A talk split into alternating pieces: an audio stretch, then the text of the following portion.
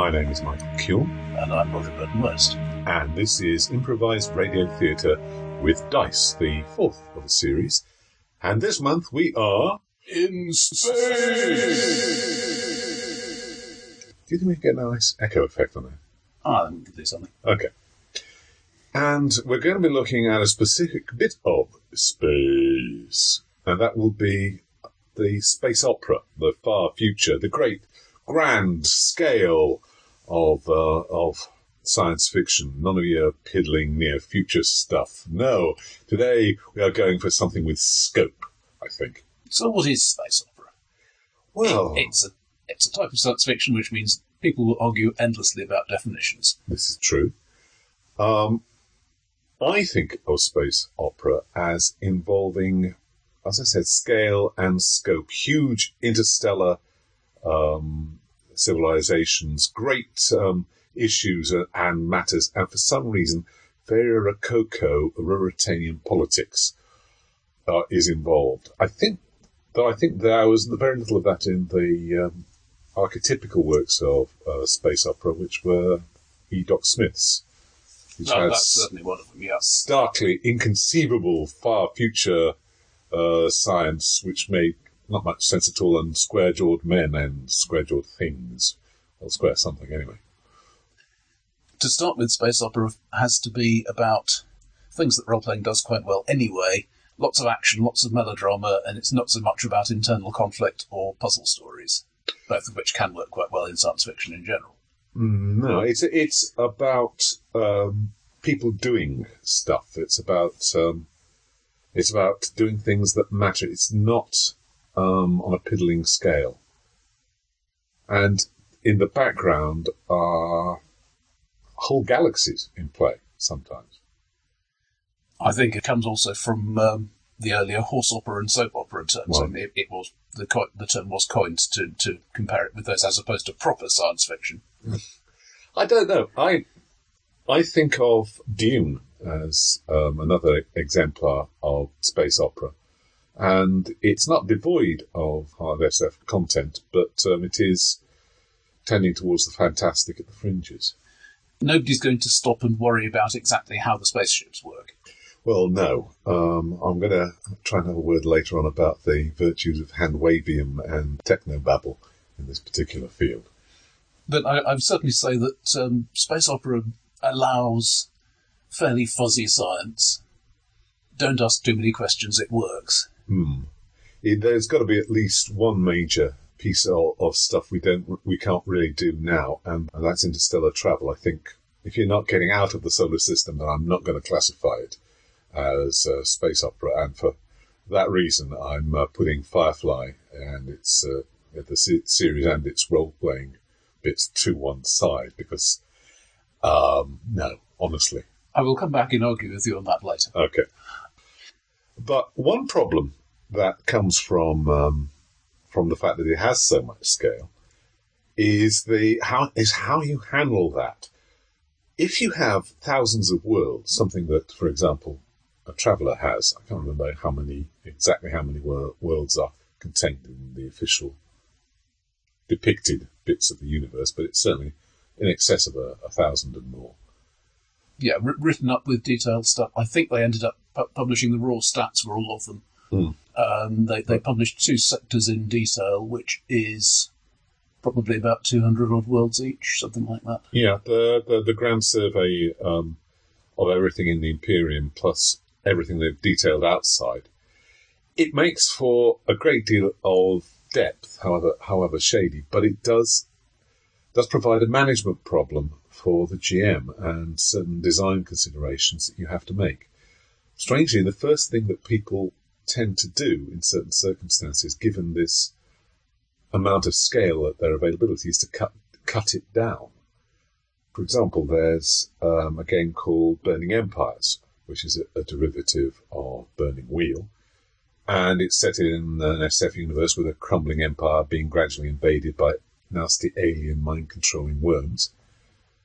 And the thing it does to bring everything under control is to say this particular game will be about one world, and the first thing you will decide is what this world is like and what your playground is going to be. and the rest of the empires are in the background, and we won't touch it. And similarly, Diaspora uh, starts off by defining, I think, a set of five or six worlds, something like that. Yeah. Which, which are going to be the immediate campaign. One can go on to more later, but Yeah, and uh, it, it's a it's an interesting compromise. But one of the problems is that spaceship travel is one of the primary shticks of space opera. And as some pirate or other once remarked, a ship is freedom, and you want to be able to allow them to just get up and go, and that can be a terrible strain if you don't like improvising one step ahead of the players, or even one step behind the players sometimes. on the other hand, if you have 50, 100 worlds written up, Hmm. um, certainly books of worlds will will sell if you're a role playing game publisher. Yeah. You've got en- enough fans to. I never quite understand why my SJG hasn't done um, more of the GURP space atlases things. Presumably, had. Well, I think part of the problem is that fitting a world into an existing campaign is hard, and GURPS has the usual fragmentation problem in that it, it's not the most popular role playing game already. Science fiction, space, world hopping is not the most popular genre within it. Yeah, and the GMs who can actually buy a world and fit it into the campaign. take your point.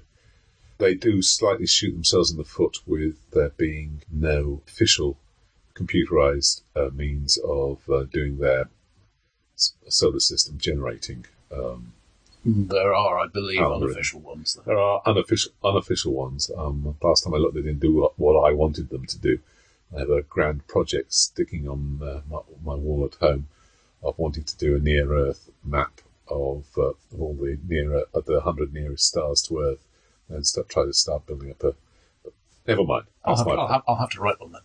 you Um, will, you will, I'd sell it too. Um, but what I was going to try and go on to say before starting to ramble was that one way to contain it is to um, set, not not to put any set limits. You can't jump beyond this particular cluster, but to say, here we are, we're on the borders of the empire. And I think that's probably a good shtick wherever you start. Start on the fringes of explored space with civilized worlds behind you and the uh, the unknown before, and the wild, recently settled worlds near at hand as a base, and step out from there. I think that would be something I'd be inclined to, to try if I were doing a, a large scale traveller-esque type of game. That is more or less what I did in my last Traveller esque game. I ended up running up about 15, I think, worlds um, set on the border between two empires that were gradually expanding into the same space. Yeah. Part of the difficulty is, of course, if, if you've got a mapped out universe, you don't have an exploration game. Hmm. If you wonder what's at that next star over, well, it, it, it's in the Space Atlas. Yeah. Uh, and at least some of the time it's fun, it's fun to do exploration. Hmm. I think but the trouble is that uh, doing exploration realistically and sensibly is precisely the opposite. No, actually, that's not a problem, is it? The fact that it's precisely the opposite of uh, average player behaviour isn't a problem. It's an opportunity. Well- they are going to go. They're going to play um, the Enterprise in the early se- season, going uh, blundering in, causing all sorts of er- errors, and the equivalent of the Vulcan science officer shaking her head and saying, Well, Traveller New Era tried to do this to some extent. It, it was set more or less in the Traveller universe, but after, after a huge galaxy spanning collapse of civilization. So you could have your old library data, and this, this is the 200 year old information that you've recovered from your own world's databanks. So you say, okay, 200 years ago there was this thriving high tech civilization. What has happened to it now? That's something you have to go out and explore. And if, if there are people there who have stuff worth buying and selling, then that can then become a, tra- a game with trading partners and so on. There was also in the Traveller uh, line uh, a Milieu Naught, which was the founding of the Third Imperium, which is the which is again after a collapse of an of an empire, but, but an even longer long night, and uh, people going out from well, Sylea and uh, and found, founding the the new empire and um, being imperialists, um, which was um, which involved a certain amount of bad behaviour, which I could see that might appeal to some gamers. Part of the problem, of course, is that if you if you have a bunch of world write-ups, players aren't going to read them. Even if it's a paragraph per world, they're probably not going to read it. I, I've got players who, who might. Oh, fair enough. This this has certainly been my usual experience. They, they, they want to they want lots of detail to be there, But but they, don't take advantage of it. Okay. Um, all right. In that case, So, know, so I, I think if one's going to do that, it's a good idea to have a very short capsule summary of the world. So there's, so you can say, right, you're going there. Roughly speaking, it's a high-tech dictatorship. Hmm. It's a free, free and easy pleasure world, something like that. Yeah. yeah, uh, it is a problem in uh, in all sorts of science fiction. Is it uh, you get the the planet of the X, the planet where they all wear hats, the planet where it's all desert, um, the planet where they're all religious fanatics, and We, we, we have to mention Star Wars here, really. oh, oh, Um, it, it, it's been a huge influence on space opera since since it came out. And one one of the things that it certainly gave us was the, the planet. Well, okay, it didn't originate it because Flash Gordon does exactly the same thing, Yeah. but the planet that's fundamentally all the same. Well, I think you'll find it on, on, on Star Trek uh, as well, um, and uh, they do they, they make fun of it on uh, on Stargate. It's all trees. They're always trees. But yes, it, it this is probably inevitable given the the amount of work that creating an entire planet, or even outlining an entire planet, uh, would be. And there's uh, there's enough on on this one that we've got at the moment to uh, to boggle the minds of most historians, ethnologists, geologists, and every other speciality we've come up with. And the one thing one can't do, of course, is use Ken Hite's usual trick of setting something in the real world. Yeah, because well, we're going out and we're finding exciting new things. Where should the new come from? We're going to talk about technology, weren't we? And how much it mattered. Well, the the thing that strikes me particularly is how much technology shapes the sort of adventure one can use. Yeah. The a campaign I ran a little while ago, that this dim spot, which was not particularly space operatic, started off with all the tech being realistic except for the hyperdrive. Mm-hmm. So the space drives were not things we could build now, but they were recognizably rockets of some sort. Yeah. Unfortunately, if you do that, it takes you about a month or two to get across the solar system which in turn means that you're not going to be able to um, use an adventure where somebody is sending a distress call and they've only got hours before something bad happens. And uh, and also you are going to spend a, a lot of time. Uh, didn't you have to introduce uh, freeze drying people, uh, rather suspended animation in order to to make uh, the, the the the journeys work? That wasn't actually necessary, but for plot reasons it seemed appropriate, since, since I was blatantly ripping off aliens. Fair enough. I think that um, I have a I have a player in uh, in one of my groups whose whose objection to all forms of SF is that badly done, the character's equipment list becomes more important than the character's personality, and he's good on personality and not that good on equipment lists, and that people can just define their characters as their gun, their cyber enhancements, even their genetic modifications. And uh, he feels that that pushes out characterization uh, as a primary obsession about the. But I got the feeling that technology should make a difference to characterization, but you have to do it very, very, very slowly, one bit at a time. So something that the the players can handle and imagine. I, I think the the touchstone that I tend to use is is it still going to matter what skills people have other than operate equipment? Hmm. And broadly, the answer should be yes. I mean, yes, if, if I've got a laser rifle and you've got a pointy stick, and we're starting half a mile apart, Yeah. then I'm going to win that fight. If I've got a pointy stick and a stick and I have sneak up behind you awesomely skill, um, then maybe it, it evens it out a little. Yeah, so, some skills can get supplanted by tech. Um, guns are one of them, uh, camouflage, stealth, and things like that. Some generally interpersonal skills tend not to be. I, I think it's probably a matter of maintaining a balance of the sort of thing that happens in the game to make sure skills stay important. I, well, skill and personality aren't quite the same. Aren't quite the same I, thing. I'm just thinking of things that are intrinsic to the character rather than something that anybody could have by going into a shop and buying it. Yeah. I said earlier I was going to mention um, hand wavium um, and uh, and Psychobabble and Technobabble, not Psychobabble, but I'm sure Psychobabble has a place as well. It's true that if you go far enough in the future, there must have been more changes than just one. There must be stuff that they can do which we can't imagine. And nobody has ever put down a complete list of um, what the deflector shield can do in, uh, for a, a, a Starfleet uh, spaceship because it's there as a plot device. This is one of the key storytelling differences, I think, between role playing games and other media. Mm. If you're writing a book, if you're writing a film script, you can say, this one time, this particular gadget does this handy thing to get people out of a hole. And then we will never mention it again. Actually, actually, I, It- if, it's- if it's- I'm writing it, I can't do that. It, it's sloppy writing, but you can get away with it to some extent. Hmm. Whereas you, you once expose uh, that sort of idea to players, and they will say, right, we want to use this every week because Yeah. it's a really handy thing to be able to do. True.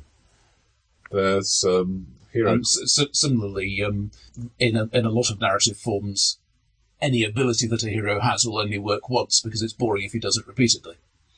Hmm. In many role playing games, that's exactly what players want to do. They found the thing that works really well, they want to do it repeatedly. Yeah, also true. I poke him through the eyes and not again. But I'm I'm, I'm saying for the feel of uh, space opera, I think there should be somewhere an allowance for the the, the wild gadgeteering thing. I mean, it goes back to um, Lensman and Doc Smith and his heroes, particularly in Lensman, but in the Skylark in Space, I think, and, and others are always putting together unique and incredible gadgets, even more incredible than the incredible gadgets that were in the last book. My particular favourite is, I think, Spacehounds of the IPC, where our hero is abandoned with his girlfriend on a on a completely um, uncivilized and unpopulated planet, and within I think eighteen months has a hydroelectric power plant, metal forging, and uh, is- is building vacuum tubes for for interplanetary radio. I think he may end up building a spaceship as well. I don't remember. Yeah, I think that may be an extreme case, but I, I do feel that for the feel of space opera, there should be a way, if we're going to do this, of jury rigging, of saying, I want to do this, and I think I can use these. What happens? It may not be something everybody does, but it should certainly be something that can happen in the world, Scotty should be able to do this. and you don't need to spend months in the lab trying to work it out. No, there should be stuff that you can throw together. Heavily storytelling systems like HeroQuest, um, or HeroQuest specifically, uh, say you can do this, and it also has a mechanic. If and if you forget to spend uh, hero points on solidifying that ability, it goes away because for plot reasons. Yeah, that seems, seems a reasonable approach. And part of the problem is that you're going to end up building up an equipment list of problem solving devices, which can be used again if, if you don't have a mechanics roughly along those lines. True. I think it's it's a challenge to the GM's in, ingenuity to find another problem that they ha- they can't possibly solve that way, and then see what they come up with this time. But then, if you wanted an easy life, you wouldn't be a GM. Indeed. The, th- thinking about equipment in general, uh, role playing games have been described. Uh, originally, fantasy role playing games were described as fantasy shopping for guys. Oh God, You, know, you, you, you can pick your abilities, you can pick your spells, you can pick your whatevers. yeah, And in, in a advanced civilization where you actually have shops, yeah, th- this may be even truer. and matter duplicators, and and who knows what. I, I find it hard enough to to say to my fantasy players, um, no, sir, I'm afraid there are no um, uh, matrices of that particular spell in the shop this week. Had a terrible run on them. No, no good today. Come back tomorrow. Come back to, to well, yes, yes, we did, we did have a magic sort of uh, that will that will kill a basilisk, but I'm afraid um, I'm afraid it was was snapped up last week. by the Basilisk Defence League. Well, quite. But so, yeah, some players at least are happy to look for hours through books of equipment. Hmm. Some are not. Yeah, and some are going to be uh, are going to be bored. Well, one's problem is when one has uh, two players of opposite kinds at the table, it requires your um, your best diplomacy as a as a GM. Some sort of standard equipment loadout can be helpful here. In a military campaign, you can have w- what you get as standard issue kit, already on somebody's character sheet, and then, then if they don't care about fiddling with it, they can have that and it will be reasonably useful. But on the other hand, going out and playing a bunch of um merchants on the on the fringes of civilization and scavenging for stuff that will get keep your ship going for another for another week is uh, is also a shtick that you, you want to be able to incorporate. Another thing that tends to come into space opera quite a lot is psionics. Oh yes, which one suspects that this got started because of the actual research being being done uh, in in the 30s and onwards, and genuine beliefs that there might be something approximating psychic powers available. uh, and And- Ron Hubbard, and so- we are looking at you. And well, yes, but the real research as well. But I think that because of that um, ground, grounding in research, it was always deliberately not magic. It, it works by rules. Mm. which of course makes it very suited for being treated as magic in role playing games because that also works by rules. Yeah. The canonical example of this, I think, was the first edition of Space Master, where, while the actual spell lists were different, the, the system and the mechanics were exactly the same as in Rolemaster, except that they'd replaced the word spell by the word sile. Yes, the uh, that, this is lazy, and, and uh, all game developers out there, please don't do that. Make things feel different.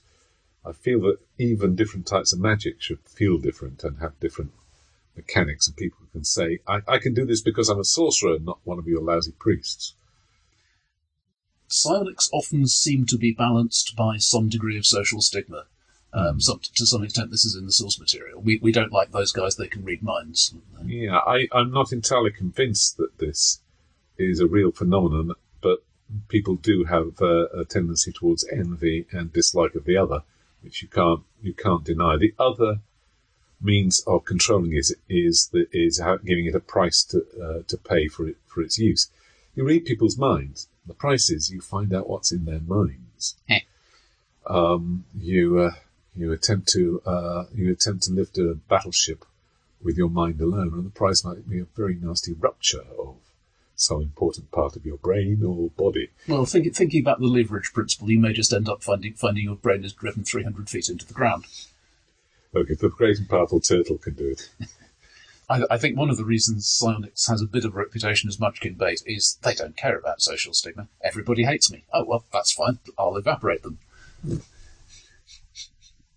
yeah, I think. Well, I think also looking at it um, culturally and mythologically speaking, we want to believe there's a price to pay for um, power of any sort.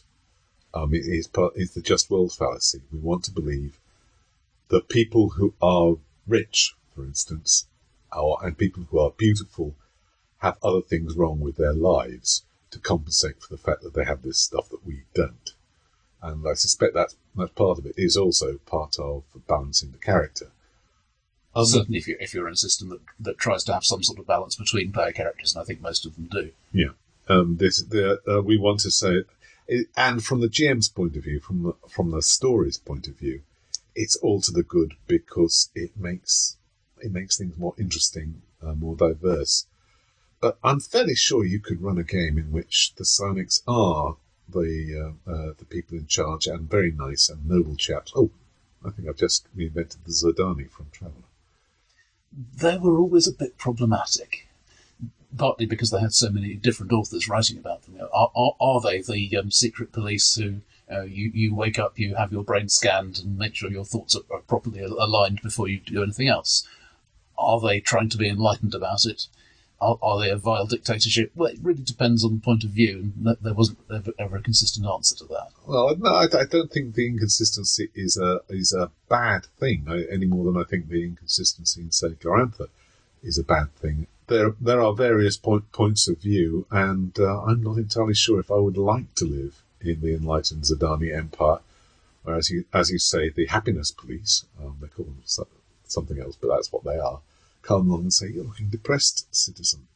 Um, Would you like some help with that? please come to our retraining facilities. But yes, the the standard shtick, and this becomes more interesting in Babylon Five, is that the psions are distrusted, and in Babylon Five they give us yes, and there's damn good reason for that because those to whom evil is done are doing evil back at you. Shifting gears somewhat, I, th- I think one of the reasons that science fiction gaming has never been quite as popular as fantasy gaming, apart from the fact that it simply didn't come first, Yeah. is that there isn't really a, a generic science fiction setting in the way that there's generic fantasy in imitation of Tolkien. Mm, there are Um, standard shticks. Yes, but getting a handle on a setting is tricky because you don't know up front what's going to be going in. If you're in a fantasy game, it's reasonable to assume that a bloke with a sword is going to have a reasonably good chance of making his way in the world. Uh, if, if you see something that the GM describes as a, as a, as a goblin or a troll, you know roughly what that is. It's a big monster, it's a small monster. Yeah. But in science fiction, right, well, what does a blaster do? What, what is a chiknatu?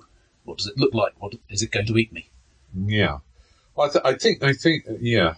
Well, you'll, you'll establish what the, or, or what those things called in, in Stargate, the zat'nik'tel, do by, by seeing and doing. The blaster is definitely pick it up and you zap somebody with it.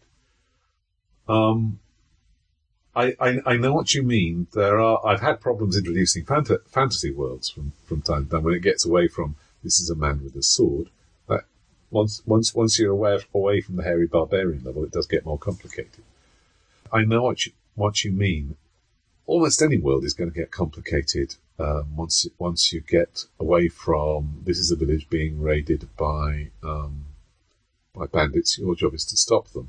I think a lot of science What's- fiction, a lot of space opera is deliberately set in more civilized settings. Yeah, So, I mean, yes, obviously you, you can go to a frontier world and, and do that sort of thing, but you are expecting at least some of the time to be in a place where you've got a huge city, where you've got police, where you've got yeah, inconveniences. yeah, You've got standard ways of doing things, and if you don't behave in the standard way, people are going to look at you. yeah. But this also leads to um, the 1950s or uh, in in the far future, or the 1960s, or wherever it is uh, you grew up.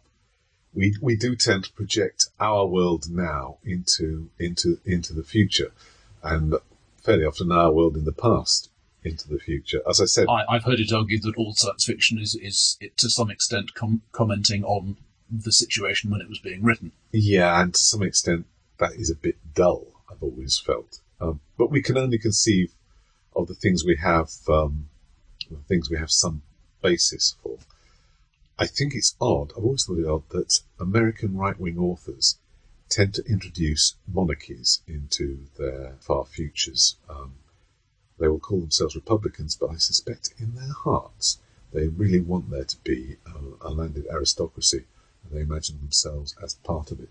I suspect some of that is because they functionally there's something approximating nobility, but it's just based on money. Wouldn't it be better if they, if they had some sort of birthright thing and actually were brought up to do the job rather than just having lots of money? Yeah. Would, wouldn't it be nice if they wore silly robes and, and things occasionally? Honestly, I, I, I rather want there to be, uh, as I said, a Ruritanian nobility. I, I, li- I like the idea of the noble houses in Dune and uh, the emperor ab- above them and the, and the faction fighting at court.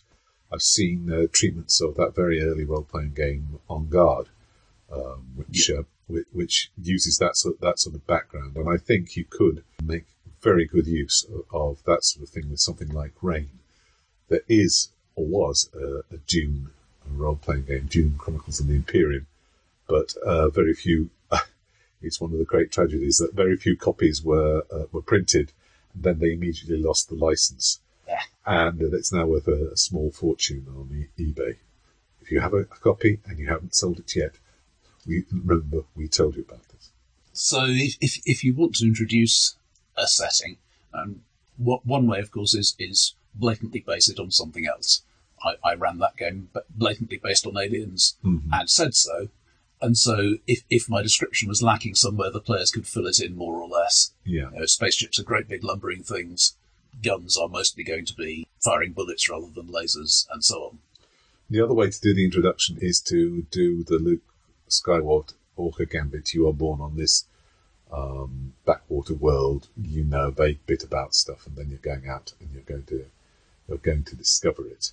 discovering things a bit at a time, I think, is, is the only practical way to do it because otherwise you're back to the I want you I want the players to read this ten page essay, which they're not going to do. Um, I think there, there is a there is something to be said about. Uh, we perhaps ought to do a future segment about how to introduce your world. But I will agree. There's a limit. I'm not going to say they won't read anything, but I will say 10 pages is probably a bit much. Those specific things, and spaceships vary a lot from one, one setting to another. Yeah. Some of that is focus. Is is the spaceship the base for the group? Is it the thing that takes them from one adventure to another? Well, it's it's at the core of Traveller. It's in the name, and Firefly, the TV series and the and the game, uh, being in the ship, keeping it going, and keep and doing semi-legal and outright illegal things to keep it going. and that that's certainly the approach of Classic Traveller. Um, the the default campaign, more or less, was we are a bunch of people who've clubbed together to buy a merchant ship, and we have to make the bank payments. Yeah. And uh, in the least in the later editions of the system, it was deliberately rigged so that you couldn't do this just by trading. So you Ah. had so you, you were forced to take on other jobs. You, uh, it was it was deliberately crippled. I believe in Mega Traveller that that was actually said, said at one point, though I may be completely wrong. So tell us if tell us if I am. Hmm. Uh, in original Traveller, you could just about stay ahead of the bank if, Ah. if you had a decent trader in your group. I seem to recall trying to trying to work the GURPS Traveller trade system and coming to the conclusion there was something deeply broken about it. I found exactly the opposite, but such Oh well, such a so, my, yeah. Um, the, the the fact that I'm not a rules maven uh, tends to disqualify me. And when one of my players says, "Look, this doesn't make sense here," and this and this, I tend to believe them. the economics degree probably helped in my case. Oh right. Well, in that case, you can probably explain it to me if I ever try and do that again. But uh, certainly, assumptions about spaceships are something one's, one's going to have to deal with. Um, well- and also even things like, you know, do, do you land your big spaceship on a planet or do you dock in orbit? Can can you simply land anywhere you like, or does it have to be at the port? Um, The- These are things that and, uh, and and the classic uh, the reason that the transporter is in Star, Star Trek is that somebody in the early script development said, "Look, do you really want to get, uh, spend the money on the special effects for landing this thing every time?" because it's going to have to land somewhere different each time, Yeah, so you can't just reuse the shot. it makes something of a difference. I'm not sure I've ever thought that space combat should be a, a large part of um, what of what happens. For for me, space combat that is so in, i- is likely to be so insanely dangerous that I don't want to kill the characters too easily. And anything any realistic chance of um, well, unless you're doing the Eve thing and everybody's got a, an escape pod and a, and a backup clone somewhere, um, then then characters are going to die if they're go, going to spa- space combat. I've never quite understood or believed the heroism displayed by the Royal Manticoran Navy in the Honor Harrington books. They keep going out there under Honor Harrington when they know she's going to slaughter half a command in order to great, uh, gain her great victories. It's part of her plot immunity. Yeah, But yeah, but it doesn't notice. extend to the to the to the lower ranks. Her, her or- plot immunity is that the lower ranks don't notice. Again, look, looking at the classic Traveller campaign, you've got a merchant ship which might have a laser on board. a laser, some missiles, and a sandcaster. I think is is luxury. But anybody who's going to be coming out and pirating at you is going to have more than that. Well, I don't know. You do have to. Um, you could probably stand up to a, uh, to an S class scout, but I wouldn't go pirating in an S class scout. Where do you put the loot? Well, quite. Well, you're trying to take the other ship away from them. Yeah. But that, that's another thing that um, falls out of genre assumptions to some extent. If you've got a hyperdrive that basically gets you from one civilized place to another civilized place, you're not going to have piracy. Because there's there's nowhere for it to happen unless there's some dubious legal loophole and some civilized places unofficially allow it. Well, I think, If, if there's nowhere for the pirates to sell their loot, there isn't going to be piracy.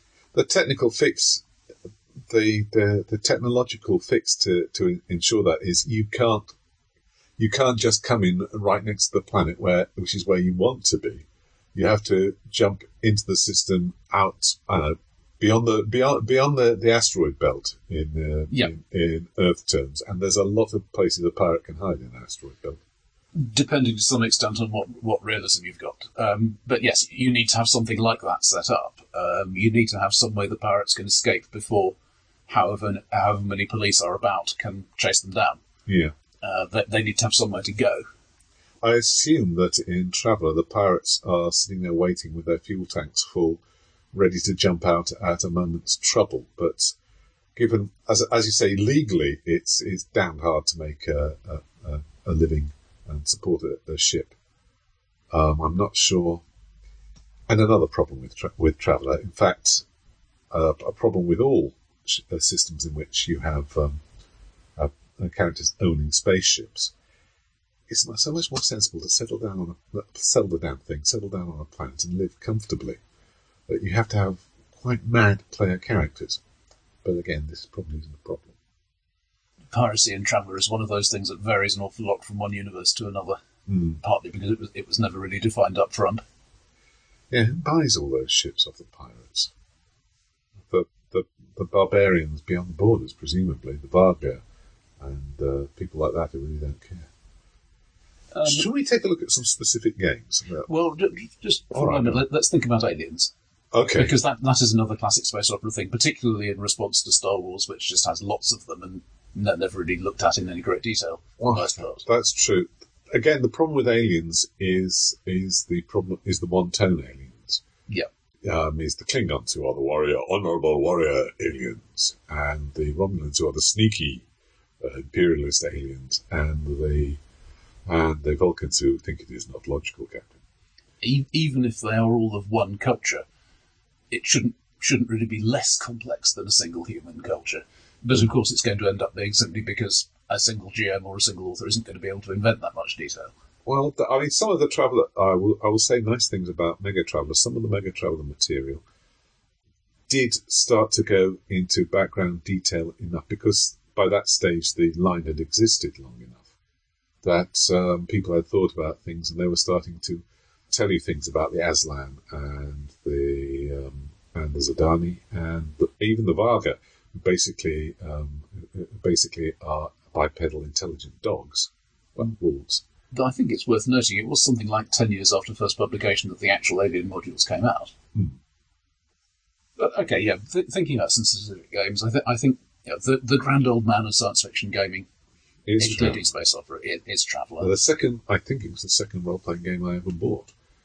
Back um, when there were just the Thrill Black Box and the three black books, and I was quite thrilled uh, by it. I, I played a lot of fairly routine Traveller. I I must say, I was never great, a great um, innovator, but uh, it, there is there was something about um, creating your own universe and, uh, and and designing the cultures that, and just jumping from star to star and trying to make a profit.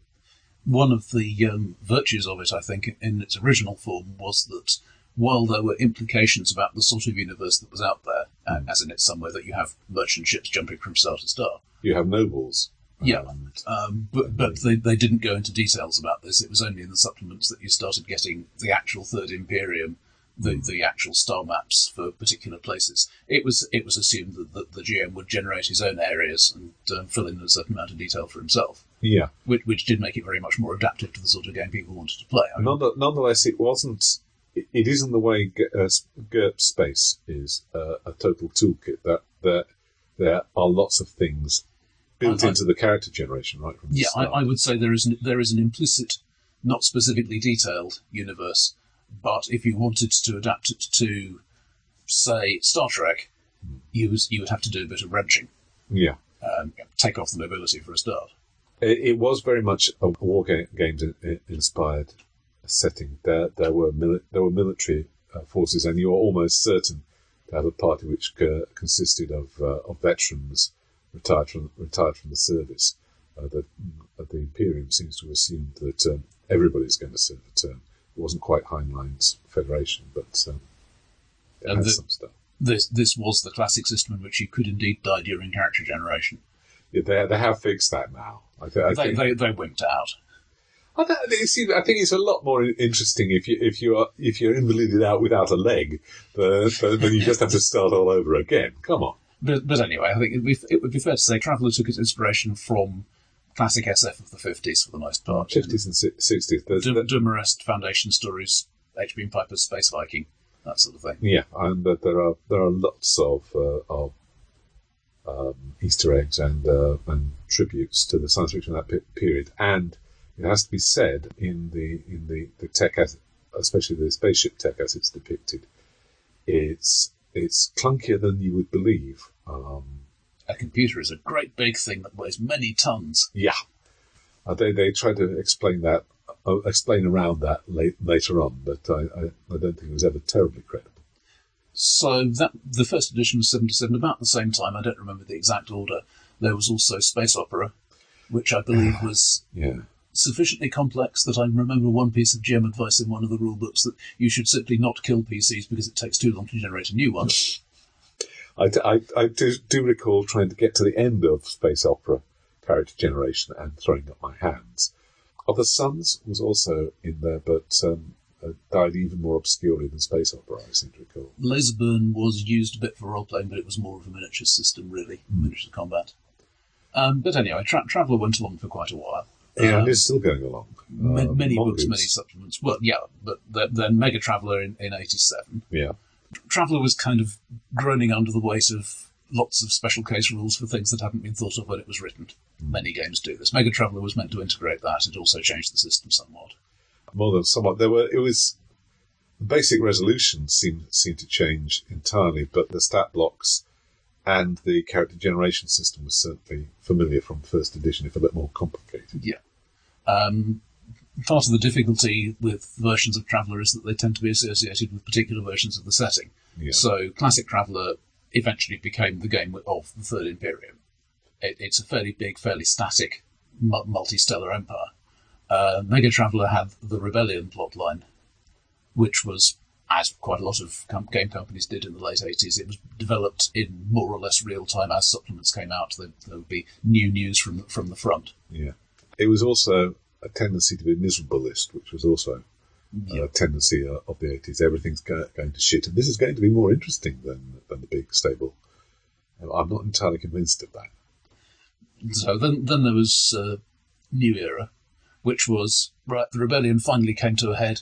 A dubious virus got loose, and civilization has collapsed. Now you are going out and, re- and rediscovering. I think we should say the virus was an electronic. It was a crystalline life form originally, um, which somehow jumped and uh, became sentient after somebody unwisely meddled with it and jumped into everybody's computers. So, It, it was um, deployed in everybody's uh, spaceship transponders because it was very difficult to fake or duplicate.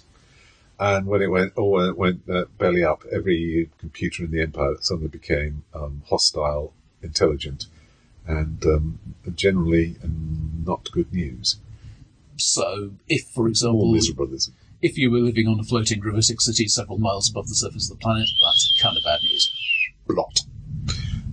So I think there are mixed feelings about New Era. If it hadn't been the feeling that the, the company was taking your toys away and saying, right, you can't have the Imperium anymore, Yeah. it might have been more popular than it was.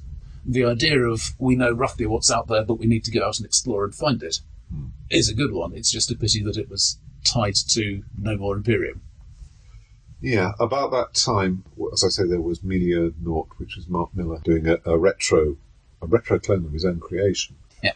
Um, and a little later, there was GURPS Traveller, which said, "Look, you can have the Third Imperium after all in this alternate history, but with our own house, house system." I am quite fond of GURPS Traveller, and what Yeah. what what what what Traveller I've run recently has been has been using GURPS Traveller. Though, as I say, there are bits of it that um, I'm not entirely sure work.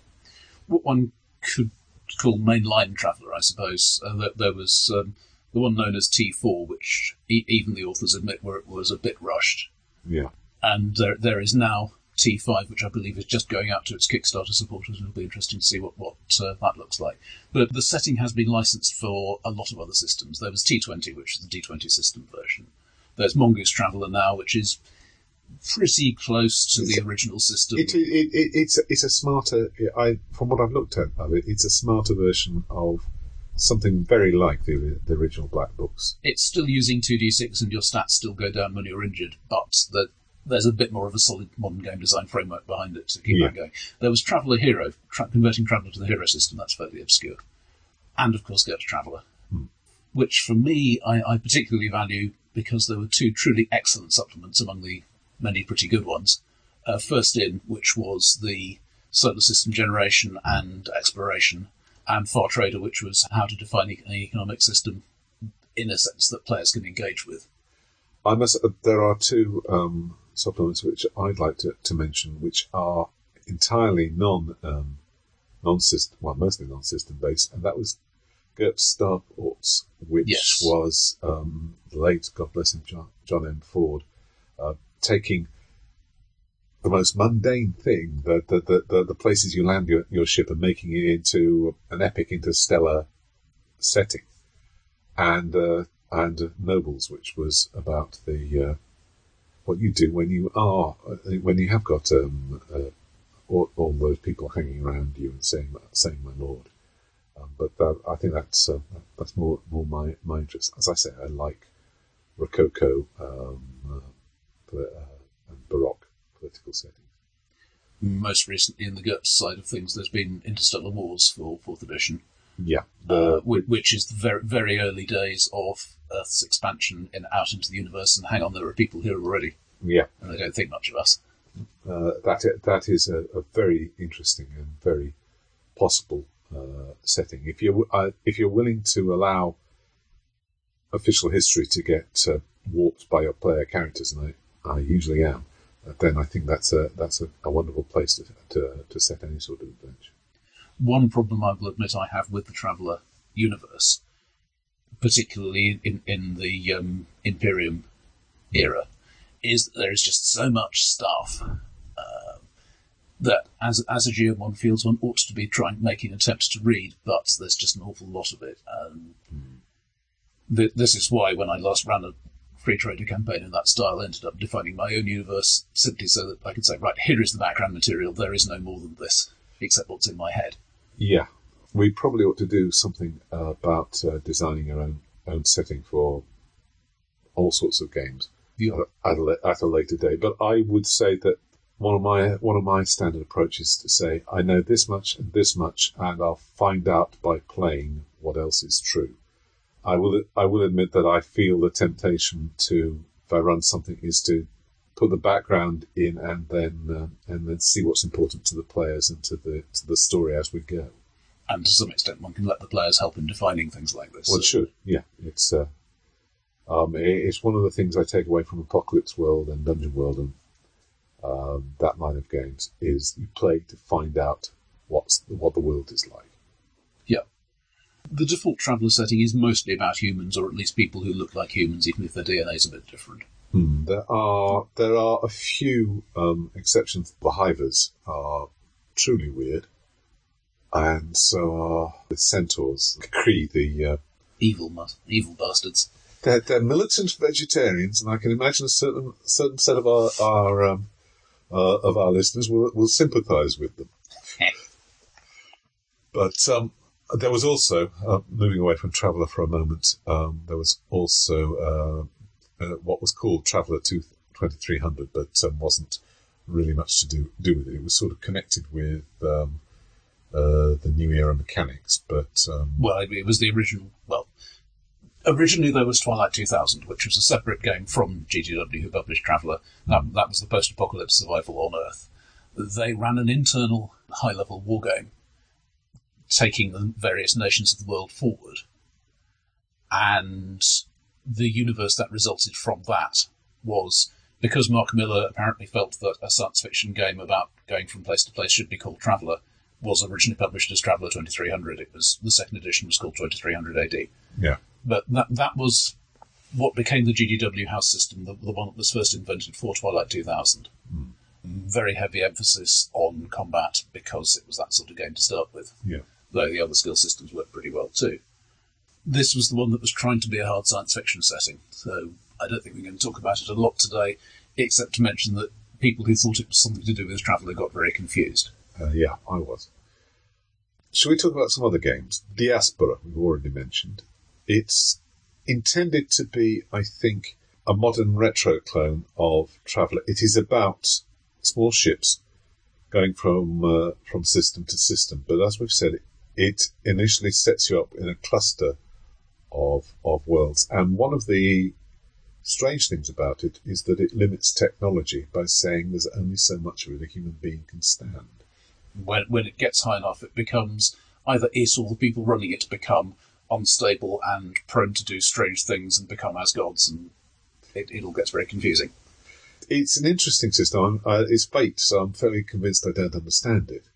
But it has some interesting shticks. It seems to emphasize the realistic, that's in quotes, air quotes here, space drive bit enough to be inconvenient, but still have uh, uh, interstellar travel. It, it has some big, chunky technology level jumps, which really means that you're not going to have a meaningful spaceship combat unless both ships are the same tech level, Yeah. because one of them is quite literally going to be able to run rings around the other. If it, as I say, it feels like an attempt to do Traveller with new, more modern mechanics, but the setting seems to me to be quite the opposite of uh, of of space opera. They want there are there are hard limits across how high tech things can get and how far you can travel, and that doesn't quite seem to me to have the it. There, ought to be a certain le- level of optimism in, in in space opera. I feel a certain sense of human or sentient capabilities to do things. Yeah, I, th- I think part of this is to try to remove the some of the administrative burden of keeping track of lots and lots of different worlds. Yeah. If you've got you know, six or ten worlds that are sufficiently different, then that can be a reasonably good canvas to run a campaign on.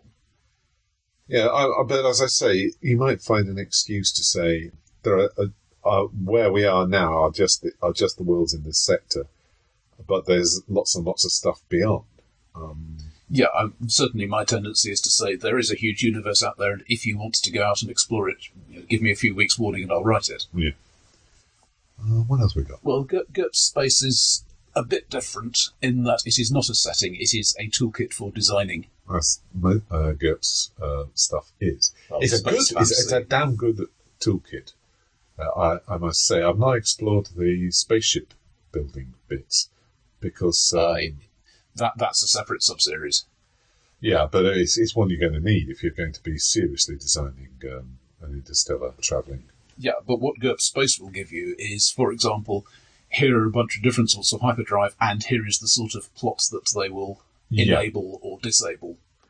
Yeah, the, as with as with all the GURPS uh, core um, genre books, it looks at the at the tropes and shticks and says, "Here's what they imply," and that's one thing we should say should have said about technology is it's the GM's job and uh, to to take a look at each bit of technology he introduces and say, "Well, what does this imply?" Um, I say it's your job. I say it's something you better do because you, if you don't, the players will do it for you. And the players will take time to say, we can use this thing with this other thing. And oh, look, I hadn't thought of that. Oh dear, I hadn't thought of that. It's the cry of the distressed SFGM. It, it also has the, uh, what was obviously derived from the work they did on um, GURPS Traveller First In, uh, very good um, uh, solar system design, which, as I say, really needs computerizing. Solar system design is one of those things that has a nasty habit of becoming obsolete as our telescopes get better. Look, I'm not going to worry about about it until until uh, until they manage the first jump to Alpha Centauri. Uh, until then, I'm perfectly happy to have an approximation. As, as long as it seems reasonably consistent. But there, there is uh, a GURPS setting which I think has been somewhat neglected, Yeah. possibly because it, it was released only as a PDF rather than as a hard copy. Uh, it's GURPS Tales of the Solar Patrol. Uh, yeah, I, all right. I, the Solar Patrol does not get out of the solar system, but But, this but is, I would argue it is still space opera. It's Well, got yeah. atomic batteries, it's got mega barriers, it's got Tesla coils. oh life. He's got he's got uh, square jawed men with steely grins and vacuum tubes. Absolutely. It, it, it's an alternate history 2056 where transistors were never invented, but other stuff was. Hmm. Starkly incomprehensible energies, J- Jovian mental adepts. It, it, it's all there. And, and evil sub Fu Manchu dictators in the moons of, moons of uh, of Io or wh- wherever it is, you know, out there, out there where there are lots of moons and stuff. Yes, yes, I have read it. I'm not entirely convinced there's a lot of depth. Uh, perhaps not, but how much depth is there to Lensman, really? Well, yeah, well, there is also GURPS Lensman, we, sh- we should probably mention. Yes, not not not updated for fourth edition, but really, I, th- I think if you're running Lensman with rules, you're possibly missing the point anyway. Well, yes. I actually don't think GURPS is quite suitable for uh, for for for something like Le- Lensman, which needs a starkly incomprehensible system of its own. I, I would be looking for a system that lets you say, "Fortunately, I've invented this." Yeah, I I think I think the case for for a Hero Quest setting for uh, Lensman is, uh, is, is Hmm. fairly strong. You, you mentioned Burning Empires. Burning Empires is an oddity. I have not managed to read all the way through it. Oh my life! It may be partly my reaction to um, the core system, Burning Wheel, which is one of those games I'm afraid I threw across the room and sold off, um, having having tried to get through the character generator.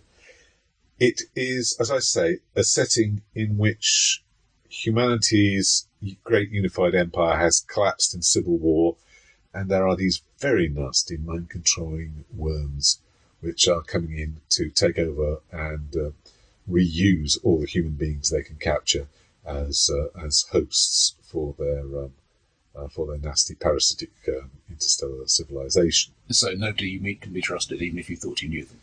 Yeah, alarmingly, the setting, uh, the the way they, they they set it up seems to involve each individual player deciding which side they're going to be on Heh. with, and the, the gradual build up um, to a resolution. Either the uh, either the humans manage to fight off the the on, on, onslaught of the worms this time, or, or they don't. Um, in a, st- a set of stages, which are built into the mechanics of the game. It's a very interesting setting. It's not something that I I would personally leap t- towards because, as I say, I tend to want um, more optimism out of my um, out of my far future um, settings. It has, which is an, another shtick you, you tend to get, uh, an interstellar church whose, um, as I say, I haven't read it all, whose precise doctrines and theological stance seems to be less important than the fact they go around having inquisitors and heresies and things like that. Oh, that's the fun stuff. Yeah, yeah, but I, I like to have. I have this interest in theology, and I like to have a certain sense of what's actually going on. I may be doing that; it's an injustice. It's it, if you liked um, if you liked uh, Burning Wheel, and I know there are people who do, then I think uh, Burning Empires is a very much a product you want to, to look at. It does set its limits: one world, one invasion, and the world is designed by the group, making decisions about um, what's the atmosphere like, are there aliens here, um, what's our tech level like, who rules us, in what sort of structure. But it's not for me because because of the, the pessimism and, and the darkness in it. But uh, other people other people might like it more. Uh, one system that I think deserves at least a brief mention is uh, Space Master, uh, which Why, for the love of God, why? I'll get you over to it eventually. It is more or less what one, what one would expect if one started with the Rolemaster rule set and said, right, I want to make the science fiction version of this. So, yes, there, there is a fair bit of emphasis on shooting people. Yeah. But there is also um, a reasonably solid um, system of technology and building and repairing stuff and designing new stuff. Things uh, Rolemaster is fairly good on is a reasonably rich set of interpersonal skills. Uh, you, you can get a horribly misassorted party, which is always a good thing. Um, it it um, drew uh, quite a few supplements, a variety of companions and extra rules, and yeah, all right, some of them were bigger guns. It, it also spawned a, a um, perfectly playable little spaceship combat system, which which was issued as a distinct board game. Yeah, I, I I notice you don't say anything much about setting.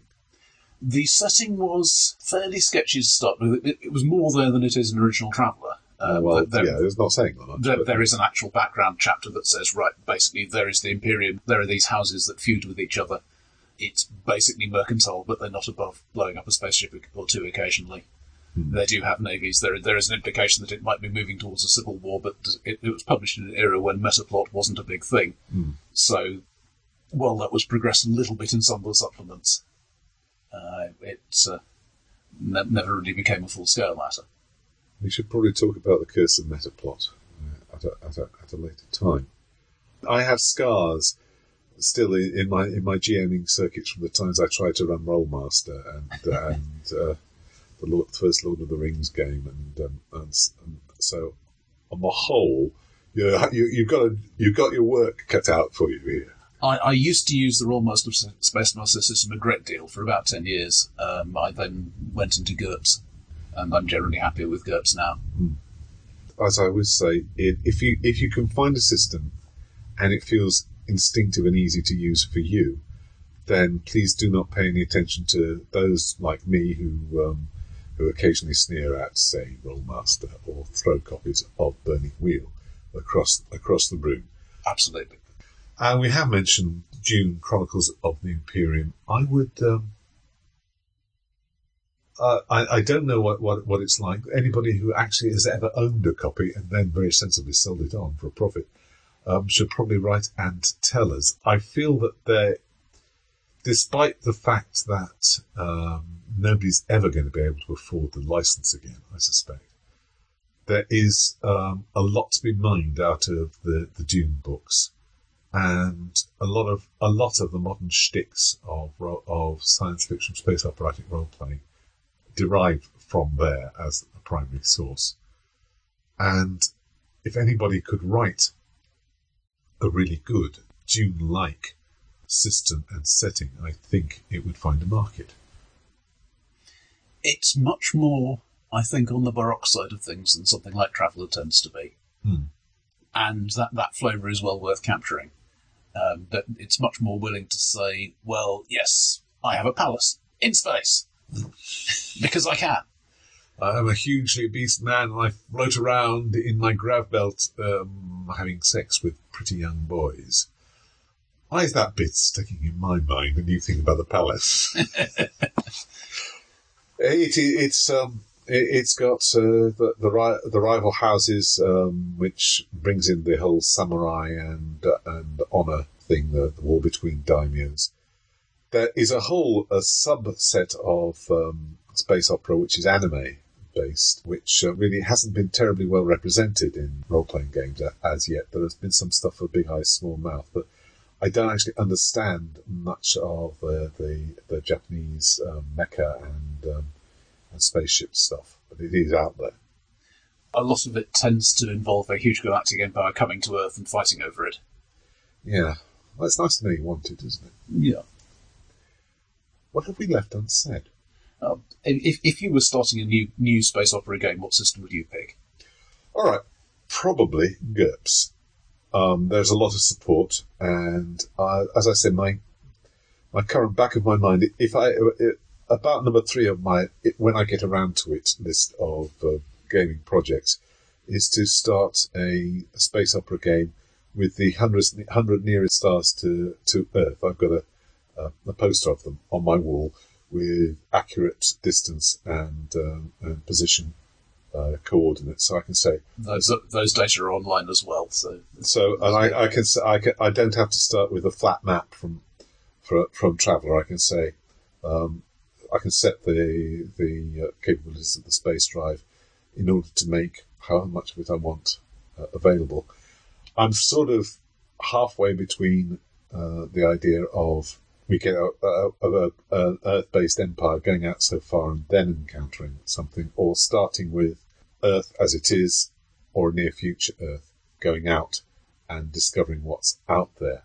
I think that's what I want the um, the GURPS planet generation, uh, solar system generation system to be mechanized for. That's that's where where I uh, that the the two ends either a completed Earth conquest of the near stars and then go from there, or start with with Earth and see what random chance provides me with.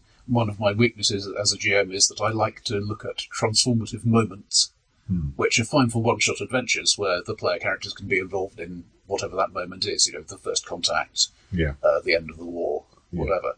But not so good for an ongoing campaign where you need to think, okay, what do we do next? True, and realistically speaking, the, the same people are not going to be involved with the first contact with aliens and the first interstellar war and all the stuff that follows at a at a distance. There might be a case for saying, all right, now we jump ahead 25 years in something like that. And in GURPS, that could be doable, but Yep. um, it would, would tend to detach the players from their sense of, um, from their sense of commitment to ongoing character play. Well, one might start thinking about player factions rather than player characters, but then it all gets terribly complicated. Well, yeah, I, um, what was I going to say? There is a game called Microscope, which I will mention. It's an indie game, which is very good for working out backgrounds of large-scale historical movements, both for fant- for all sorts of games, for fantasy, for sci- science fiction. You say, here's the start point, here's the end point, what happens in between. And um, it's really a very neat system, and I've used it to, to inspire a fantasy setting that, I, that I've run. I shall have to use that myself at some point. Oh, it is it's very interesting, and I do recommend it. It's a, just a small a small game, but it's you start with your players around the table and say, what, what, how do we get from there to there? And you cover eras of time. It's very, it's, it's a very useful tool. What about you? What are your great unfulfilled as yet? Where where are you going to start? With something somebody else has written or something of yours? I've been running a lot of other people's systems and, and derivative ones recently. The, the most recent um, science fiction in this sense game I ran was that uh, aliens inspired one, Hmm. which I enjoyed and I think the players enjoyed, but it was quite deliberately a very derivative thing. What, what I would like to do, I think, next time is, is um, start with some cultures, throw them at each other, um, see what comes out, find, find some interesting points, zero in on those, and then maybe run a campaign in there let, let it emerge from a clash of cultures um, or, or species, rather than starting with, okay, I want to tell this sort of story. Yeah. Because the, the, the previous science fiction game I ran was, was the Traveller style one, which again was starting with, right, I want to have a game about merchant spaceship crew. Yeah. And I will build the universe so that it enables merchant spaceship crew. Which is great from the point of view of the players, they know what they're getting. What, what I'm thinking about is something that might be a bit more ill-defined in player terms, because it would be generated to some extent as it was played. Yeah. You need you need a, a starting point, even if you're going even if you're going to deceive them about where it's going. You need a starting point to get them seated, seated around the table. Possibly something along the lines of Earth First Contact. I mean, if, if we're getting back to tropes, then one of the classic ones is an alien spaceship crashes, humans secretly reverse engineer it. When the actual invasion fleet turns up, they're just about able to fight it off, Yes. and then see what happens. I have this plot um, which I must use in, in writing or something somewhere, which uh, which that happens in Britain in the 1950s, and Winston Churchill, having just come back from um, from Washington, where Truman has told him, "No, we're not going to tell you how the atomic bomb is made," says, "Right, this is ours." Hmm. I, I, I didn't like Independence Day. Aliens land and destroy the White House, but later turn out to be hostile. I've run the uh, first contact um, scenario from the Traveller history, um, that, whatever it was called, the Pathfinder, um, Yep. uh, running into the mining, into the um, Delaney mining outpost on Barnard Star, and giving all terrible diseases. anyway, I think we, we, we will wrap uh, the journey in space, which reminds me. There is one game I should mention, which is called In Space by uh, Greg Stolze, and it's free and very light-hearted and very silly, and you can find it on the web, and I do recommend it. And please write to us at, Podcast at takeitly.ly. and we will hope to speak to you about some other very bad subject next month. Thank you.